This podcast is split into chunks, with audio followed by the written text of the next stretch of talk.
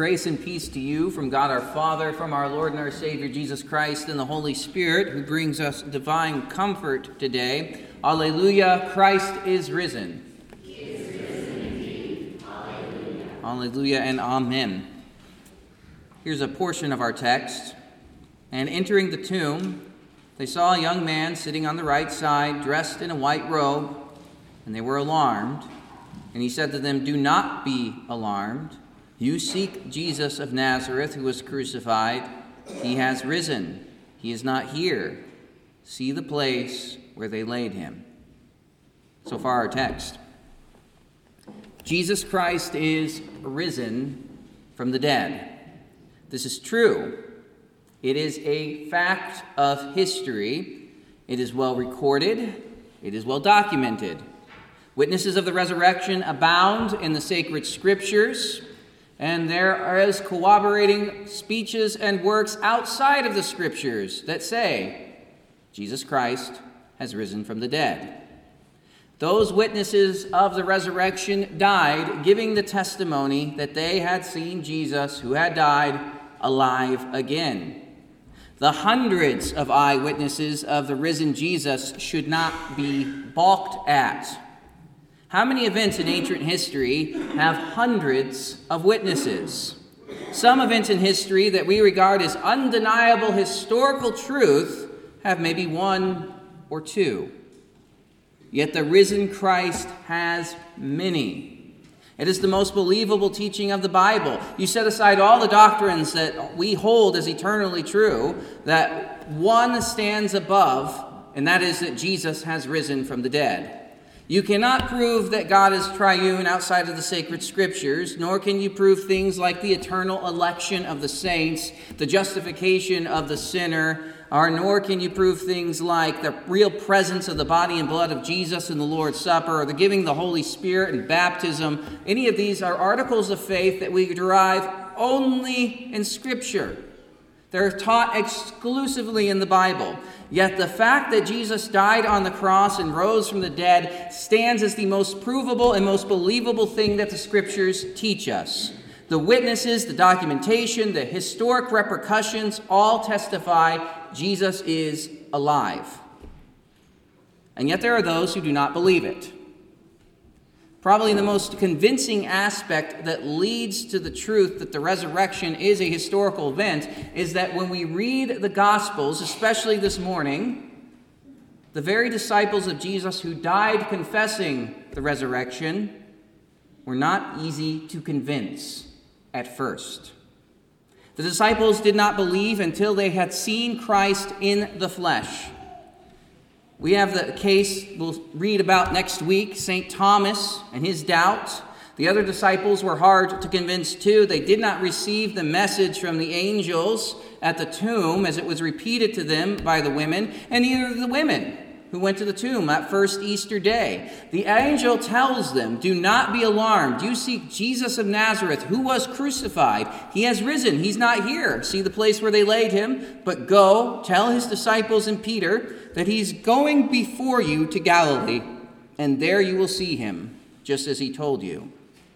And you know what the text says right after that?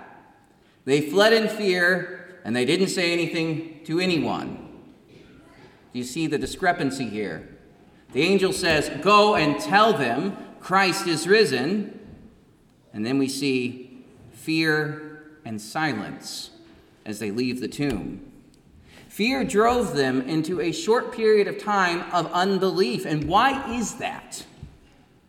Well, even when the truth of the resurrection was proclaimed to them by angelic witnesses, they found the message of the resurrection to be implausible and unbelievable. They had the words and the promises. They had heard of Jesus saying that he was going to rise from the dead. Jesus had announced multiple times that he was going to Jerusalem, where he was going to be arrested, tried, and crucified, and after three days rise. After the transfiguration, Jesus told the three disciples who were with him on the mountain not to say anything to anyone about what they witnessed, but as they were coming down the mountain, he charged them not to tell anyone that they had seen what they had seen until the Son of Man had risen from the dead. And when they hear that, what do they say? they kept the matter to themselves, questioning what this rising of the dead might mean. It just simply did not compute that Jesus was going to die and then rise. They simply could not conceive of something so dramatic and wonderful as Jesus coming back from the dead. And so, that really is the scandal of Easter. They could grasp the concept of rising, or they could not grasp the concept of rising because, well, it's hard to grasp his death. This is what led St. Peter to rebuke Jesus after he predicted his passion, by the way. He began to teach them that the Son of Man must suffer many things, be rejected by the elders and the chief priests and the scribes, be killed, and after three days rise again. He said all of this plainly, the scriptures say, but then Peter takes him aside and begins to rebuke him.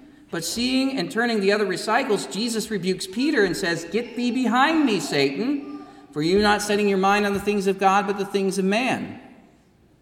So you see, this whole thing, the whole idea of Jesus dying was awful to them because they believed that he was the Christ, the Son of the living God. They believed that he was without sin. They believed he was God's own son. That's what Peter literally says to Jesus before he predicts his passion. You are the Christ, the Son of the living God. But then they couldn't compute how death could touch that one. The women at the tomb knew that Jesus was no sinner, and then their heart was pierced as they stood at the foot of the cross and watched him die.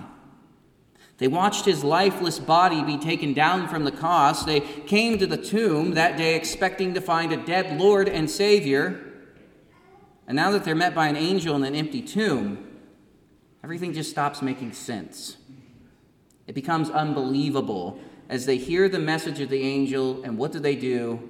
They flee in fear. Yet all of these unbelievable and offensive and strange and scandalous things happened. They had to happen.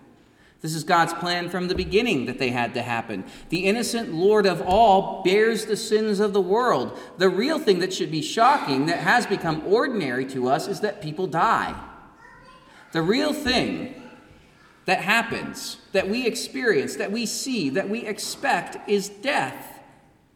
And that's because we die as sinners.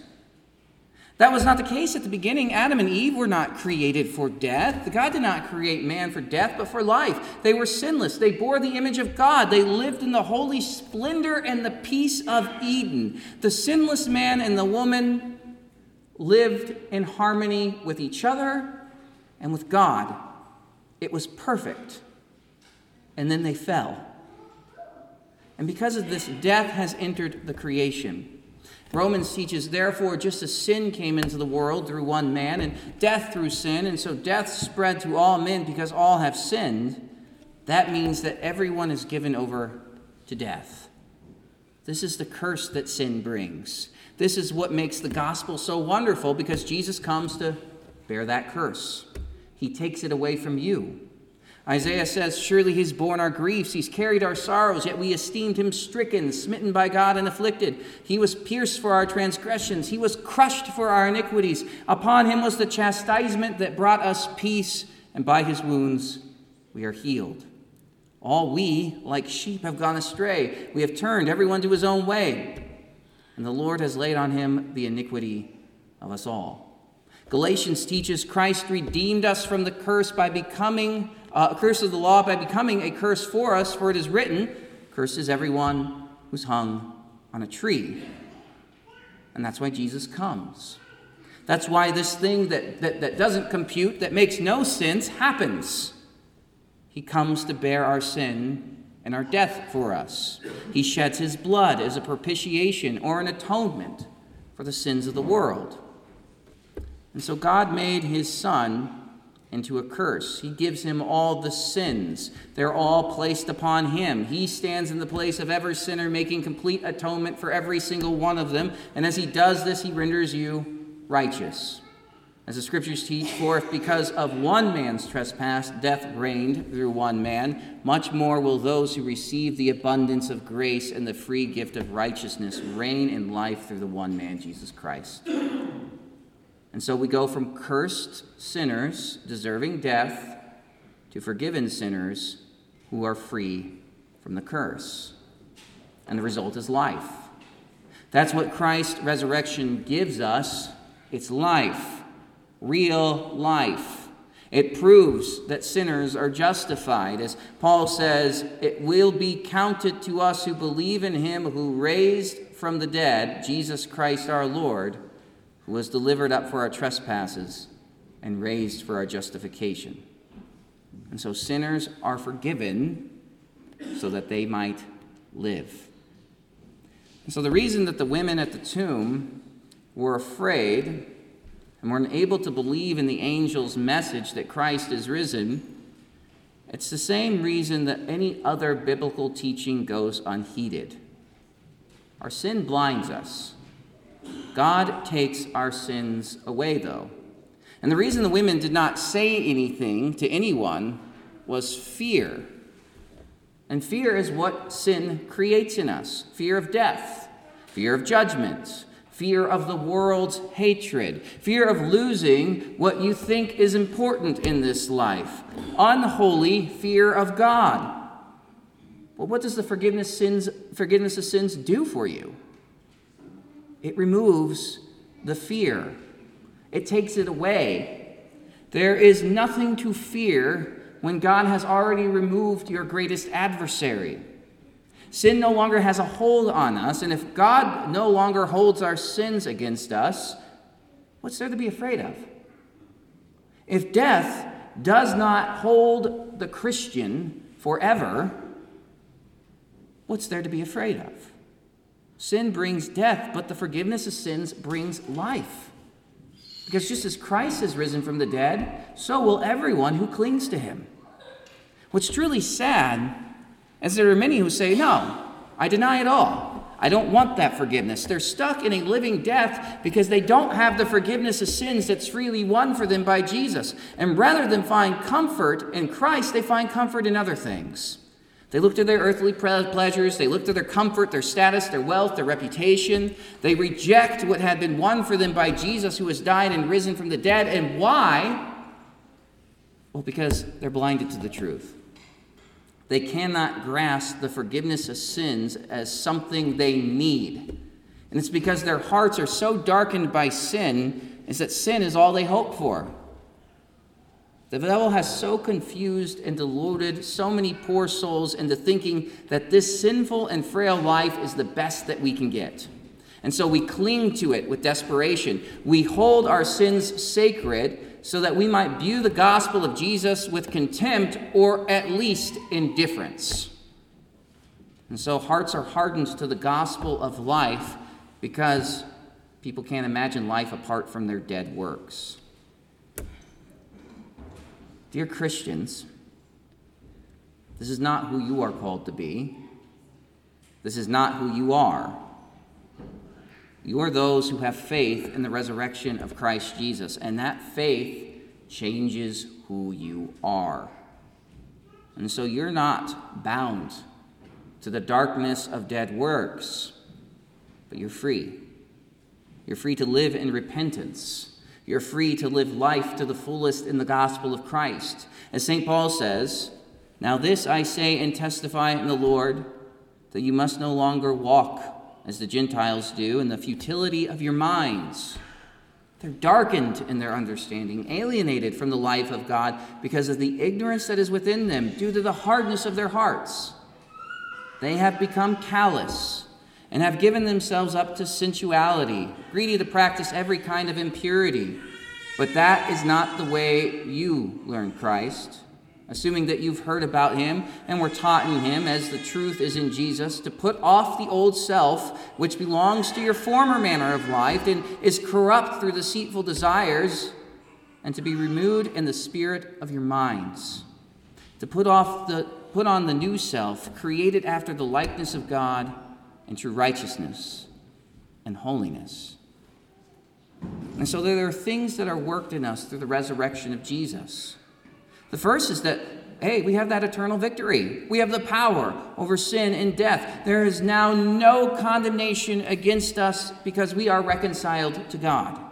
The wages of sin has fully been paid on our behalf, and so we will rise from the grave to everlasting life. This is the future promise that we have in the resurrection. We look forward to the life of the world to come. The second thing that is born in us today, as we live in the resurrection, is repentance and trust in Christ that's worked out among the faithful. It is the life that is centered upon the washing of regeneration and the renewal of Holy Spirit that we have as those who are called by the resurrection of Jesus. Perhaps maybe we best describe that as living in our baptism, because to be regenerated means to be remade, recreated, reborn. And that means that we're made into something new. St. Paul talks about this. He says, What shall we say then? Are we to continue in sin that grace may abound? By no means. How can we who have died to sin still live in it? But do you not know that all of us who have been baptized into Christ Jesus were baptized into his death? We were buried, therefore, with him by baptism into death, in order that just as Christ was raised from the dead by the glory of the Father, we too might walk in newness of life. To be regenerated is for God to work daily repentance in us. It's to crush the old sinner that dwells within us, to drown it in the gift of our baptism, and to wake up every morning reborn in the promise of the resurrection that our sins are forgiven. He's making all things new, and that remaking begins in your heart as He changes us so that we no longer cling to darkness or death and sin, but we trust in the living Christ. This repentance is worked when the gospel is preached. Faith comes by hearing. And that's what you need. And so we all need to think about life in terms of our faith in Christ today. And so maybe we need to consider if we attend church, if we engage in Bible study, if we fellowship with other Christians regularly, do we cry out to God? In prayer? Are we regularly living in repentance? To examine our lives and how we stand before God, it's almost predictably certain that if we are alienating ourselves from the Word, if we're alienating ourselves from the teachings, the prayers, the fellowships of the church, when testing and temptation comes, when trouble comes into our life, our faith will struggle. It may die. It all boils down, though, to what's in your heart. What have you been given to love? You will devote yourself to the things that you love. You'll find comfort in them. If what you love and devote your time and your energy is to your flesh, your passion, your personal pleasure, well, that's what you're going to flee to in the day of trouble. You're going to flee to that thing that brings you that immediate snap of joy. And if you love Christ, if you dwell in and with Christ, if you hold the gospel of Christ and his resurrection to be sacred, well, you will cast off the deeds of the flesh and rest in Jesus.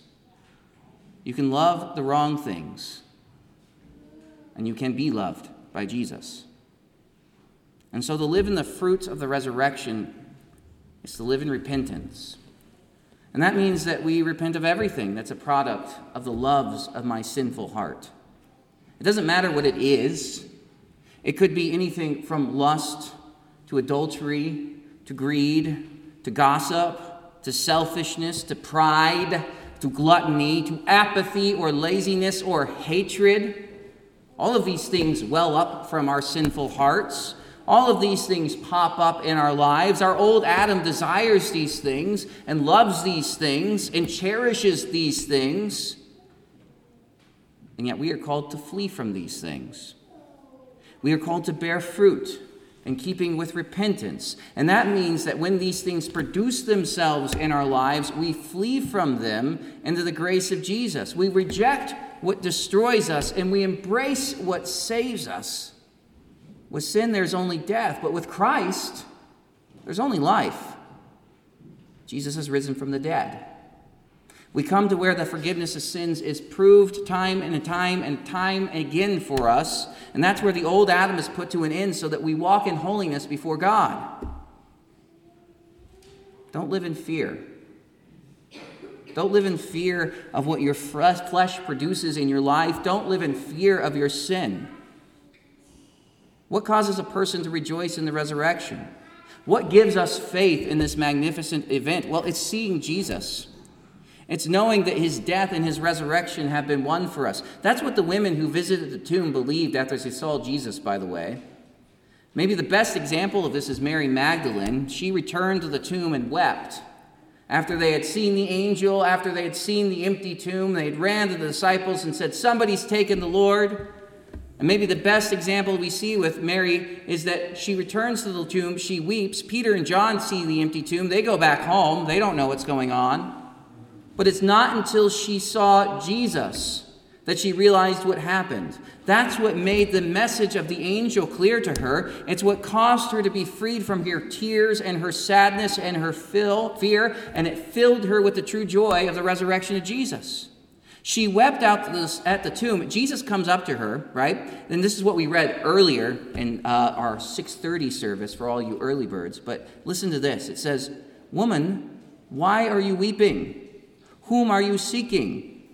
And Mary, supposing him to be the gardener, said to him, Sir, if you have carried him away, tell me where you've laid him, and I will take him away. And Jesus said to her, Mary. And she turned and said to him in Aramaic, Rabboni, which means teacher. And Jesus said to her, Do not cling to me. I have not yet ascended to my Father. But go to my brothers and say to them, I'm ascending to my Father and your Father, to my God and your God. And Mary Magdalene went and announced to the disciples, I have seen the Lord, and that he had said these things to her. And so, what do we have here? How do we see Jesus so that we might believe in the resurrection? What prevents us from being blinded by our own sin and fear so that we live in darkness and our, our hearts are hardened? The women simply did as all of us would have done in the circumstances, as they flee in fear and exasperation, not knowing what's going on. We would have done the same. But we have something they don't have. You have the testimony of the scriptures fulfilled in your midst that declare that Jesus Christ is risen from the dead. We hear what they saw. You have the assembled accounts of the witnesses who declare Christ is alive. And that changes everything. That changes who you are. It changes what you love as you are no longer bound by your sin, you do not have to keep walking in life as if you're blind and you're dead, because you have been made to see Jesus through the word of the gospel. And he is alive, he is not dead. If you are trapped in a sin that you see no way out of, repent. Today's the day. Now is the time. If you are engaged in an addiction, if your life is filled with adulterous behavior, if you're captivated by anger and misery, if you have been stuck in a cycle of laziness that you cannot break, if you've been negligent in the worship of your Lord Jesus, if you are afraid to live your life apart from the passions of your sinful flesh, or you are filled with every shameful vice that you have in this life, take courage. Confess your sins to Jesus. Repent of them, knowing that Christ has died to take your sins away. Christ is our Passover lamb who has been sacrificed. He's the Lamb of God who takes away the sin of the world. So turn away from it. Repent of it, flee from it, and rest in the risen Christ. You do not have to harden your heart Christ is risen from the dead. What are you afraid of? The deeds of our sinful flesh are death. Sin's what kills. But Jesus did not rise so that we might dwell in death, but that we might rejoice in eternal life. And so we live in that life. We live in that life every time our sins are forgiven us. We live in that life every time we're comforted in our consciences and in our hearts, knowing that Christ has died and risen for me to take my sin away, to give me life. We, we, as the scriptures teach, consider ourselves dead to our sin and alive to God in Christ Jesus, because you are now more than conquerors in Jesus Christ your Lord. Christ is working for those who rest in his promises. So as you dwell in him, your life can be filled with joy. Your life can be filled with comfort beyond measure. And that is because you have a life that extends beyond all the false joys and the false pleasures and the blindness and the veils of our old life and our old self. It is the promise of eternal life an everlasting heritage with God in heaven, where there is no sin, but only the praise of Him who died and rose for our forgiveness, life, and salvation. So cast off the old fear, cast out the old doubt. Jesus lives. You have the victory. He's won it for you. And so there are witnesses who stand before us, urging us to rejoice in this true and beautiful gift from God. As we hear the voice of the angel saying, He is not here, He is risen. See the place where He laid Him. We hear that message and we believe. In the name of Jesus, Amen. Alleluia, Christ is risen. Is risen. Amen and Alleluia. We rise.